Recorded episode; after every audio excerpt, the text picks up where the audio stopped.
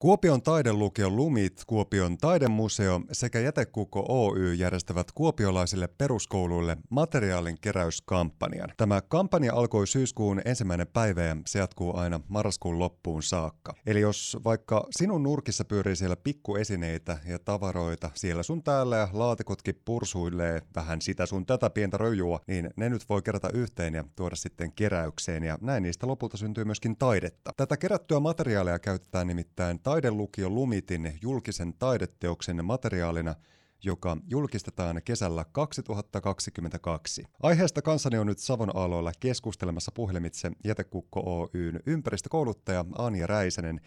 Tervehdys Anja ja mukavaa syyspäivää sulle. Tervehdys ja kiitoksia paljon. Jätehuoltoyhtiö Jätekukko on vuosien varrella tukenut pitkäjänteisesti monin eri tavoin koulujen ympäristökasvatustyötä Yhtiö on tehnyt muun muassa kouluvierailuja ja pitänyt käytännönläheisiä ympäristöaiheisia oppitunteja, joiden avulla ympäristötietoutta on edistetty. Ja nyt siis on luvassa kampanja, joka tosiaan loihtii tarpeettomasta taidetta.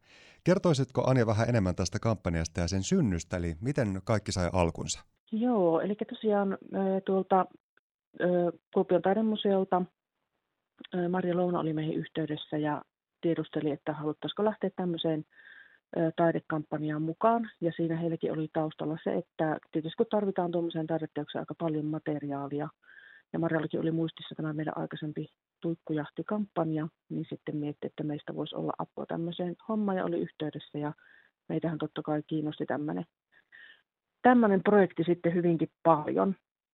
Ja sovittiin sitten siitä, että tämmöinen ihan materiaalinkeräyskampanja järjestetään kuopiolaisille peruskouluille ja sillä tavalla sitten lähdetään sitä materiaalia taideteokseen keräämään. Materiaalia taideteosta varten kertaa myöskin Kuopion taidemuseolla ja esineitä voi toimittaa sinne taidemuseon avoinna pitoon tiistaista sunnuntaihin 10.17 ja keskiviikkoisin 10.19. Ja tähän keräykseen materiaalia voi toimittaa kaikki halukkaat ja esineiden keräys päättyy sitten helmikuun aikana 2022.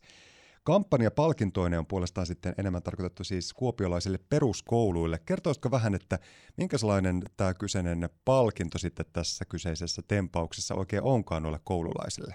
Joo, eli koulut pystyy tosiaan ilmoittautumaan tuonne lokakuun puolen väliin saakka tähän kampanjaan. Ihan meidän nettisivuilta löytyy sitten lisää tietoa ja se ilmoittautumislomake, mutta siinä on sillä tavalla, että kaikkien keräykseen osallistuneiden Luokkien kesken arvotaan sitten erilaisia palkintoja ja siinä on muun muassa kolme erilaista palkintoa luokkaretkirahastoon.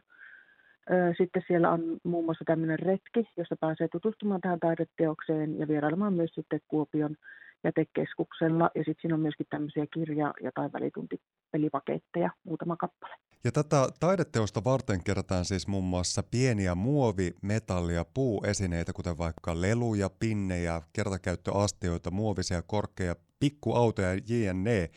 Onko mm-hmm. sitten jonkinlaisia muita toiveita, että millaisia näiden esineiden tulisi olla ja onko jonkinlaisia esineitä sitten puolestaan, joita tähän kyseiseen keräykseen ei voi tuoda? Öö, joo, eli toiveena on sitten se, että tietysti kaikki ne esineet, mitä siihen keräykseen tuodaan, niin olisivat puhtaita. Eli jos on vaikka jotakin pihaleluja tai muuta, että niistä ei sitten mitään hiekkaa tai muuta olisi mukana. Ja sitten tietysti semmoisia, mitä ei ihan niiden öö, niin kuin, esineiden vaarallisuuden tai turvallisuuden takia voida ottaa keräykseen, niin on tietysti esimerkiksi vaaralliset jätteet.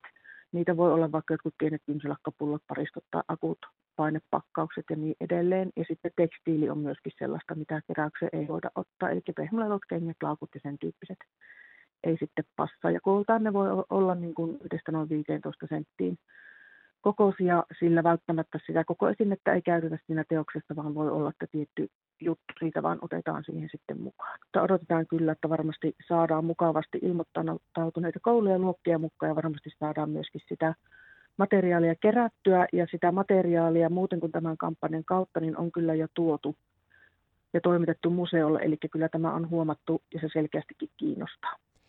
Savonaltojen aamuverrana on puhelimessa Anja Räisänen, hän toimii Jätekukko Oyn ympäristökouluttajana. Eikö myös näin, että tässä kampanjassa hauskalla tavalla tuodaan myös jotenkin esiin sekin tosiseikka, että kaikilla esineillä on ennen kaikkea tekijänsä ja kaikkiin tavaroihin mm-hmm. käytetään materiaalia. Ja tässä herätellään huomaamaan se, että minkälainen se elinkaari oikeastaan voikaan olla. Ja tehdään myöskin huomioarvo sille, että miten arvokkaita muun muassa ne tavarat on Ja ne materiaalit, nehän otetaan luonnosta. Tämä nostaa monia erinäisiä pohdintoja esiin. Kyllä, eli ehdottomasti haluttiin myöskin tämmöisessä kampanjassa ja keräyksessä tuoda, tuoda esille sitten se, että kun kuitenkin meitä kaikilta löytyy sellaista pientä rompettia, tavaraa ja nippeliä sieltä kotoa, ja välillä on tosi ärsyttäviäkin, mutta sitten on tärkeää myöskin huomata, että niilläkin tavaroilla on se arvo, ja niiden suunnittelu on käytetty sitä aikaa, jostakin se materiaalikin on pitänyt saada. Ja taiteilijankin kanssa, kun tästä aiheesta keskusteltiin, niin hän ehdottomasti oli sitä mieltä, että niin kuin näkee erittäin arvokkaana, että hän pystyy näissä teoksissaan käyttämään myöskin tämmössä olemassa olevaa tavaraa, mikä kenties toisille on jo arvotonta. Ja sitten kun siellä taideteoksessa on mukana, niin se on myöskin jonkinlainen ajan, ajankuva ja dokumentti sitten siitä ajasta, milloin se teos on tehty. Tämä siis kuvastaa hyvin monitahoisesti ja tasoisesti sellaista merkityksellisyyttä elämässä, voisi näin ehkä kiteyttää. No kyllä, ehdottomasti. Anja, sinä toimit siis Jätekukko Oyssä ympäristökouluttajana. Kertoisitko hieman lisää siitä, että mitä kaikkea sinun omaan työkuvaasi kuuluu?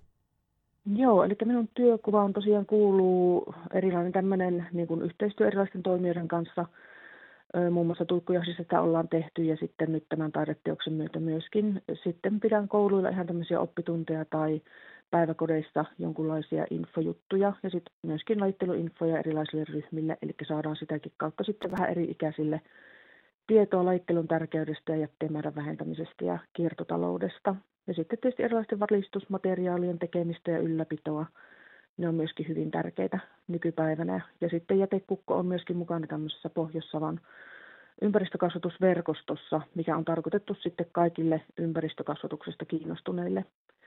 Ja siellä sitten verkoston puitteissa niin tuetaan ympäristökasvattajien työtä ja verkostoitumista ja myöskin järjestetään koulutuksia aina tarpeen mukaan. Ympäristöaiheet on ihan hyvästä syystäkin nousseet vahvemmin esiin näiden viime vuosien aikana ja se on ennen kaikkea positiivista, että aihetta käsitellään sekä ennen kaikkea se, että tehdään myöskin niitä konkreettisia tekoja, jotta voitaisiin koko ajan toimia paremmin ympäristömme hyvinvoinnin edistämiseksi.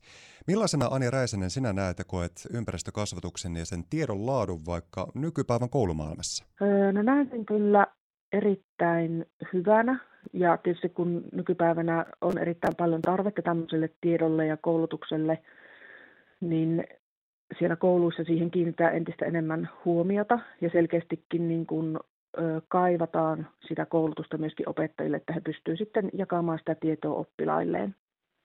Et ehdottoman tärkeää nykypäivänä kyllä on. Tietysti mahdollisimman monipuolisena pyritään pitämään meidän tämä niin kuin ympäristökasvatukseen liittyvä koulutus ja yhteistyö eri tahojen kanssa ja ollaan myöskin aina levitetty tietoa sitten, mitä muilla on tarjota. Ja ehkä tässä, tässä yhteydessä haluaisin mainita tämmöisen mappa.fi-sivuston, mikä on tämmöinen ulkona oppimisen ympäristökasvatuksen ja kestävän elämäntavan materiaalipankki. Eli jos kaipaa jonkunlaista materiaalia sieltä itselleen, niin tuolla kannattaa sivuilla piipahtaa, eli www.mappa.fi ja tosiaan sieltä pystyy myöskin sitten katsomaan, että ketkä niitä materiaaleja on tuottanut, että heidän kauttaan voi olla myöskin mahdollista saada jonkunlaista koulutusta sitten opettajille tai varhaiskasvattajille tai muillekin ympäristökasvatuksesta kiinnostuneille. Jätekukko Oyn ympäristökouluttaja Anja Räisänen, millaisen ympäristöstä huolehtimisvinkin sä voisit jakaa meille kaikille, jonka äärellä me voitaisiin ihan vaikka nyt tässä saman tien jotenkin valpastua ja alkaa toimia? No tietysti meillä tämmöisen jätealan toimijana tosi tärkeää on nimenomaan se jätteen määrän vähentäminen ja sitten se lajittelu. Eli ne on aika helppoja tapoja vaikuttaa sitten asioihin ympäristön hyväksi. Eli pitää ainakin huolen siitä, että niitä roskia, mitä sillä kotona syntyy, niin lajittelisi mahdollisimman huolellisesti. Ja jos ei ole vielä kerran niihin lajittelun saloihin perehtymään, niin pikkuhiljaa perehtyisi ja aloittaisi ehkä semmoista helpommista esimerkiksi paperista ja kartongista ja muovista sen lajittelun tai sitten jos on konkari, niin entistä enemmän vain jalostas, jalostas niitä lajittelun taitoja sitten. Suuret kiitokset Anja Räisänen haastattelusta ja mahtavaa tarpeettomasta taiteeksi kampanjan jatkoa teille sinne. Hieno homma, kiitos paljon.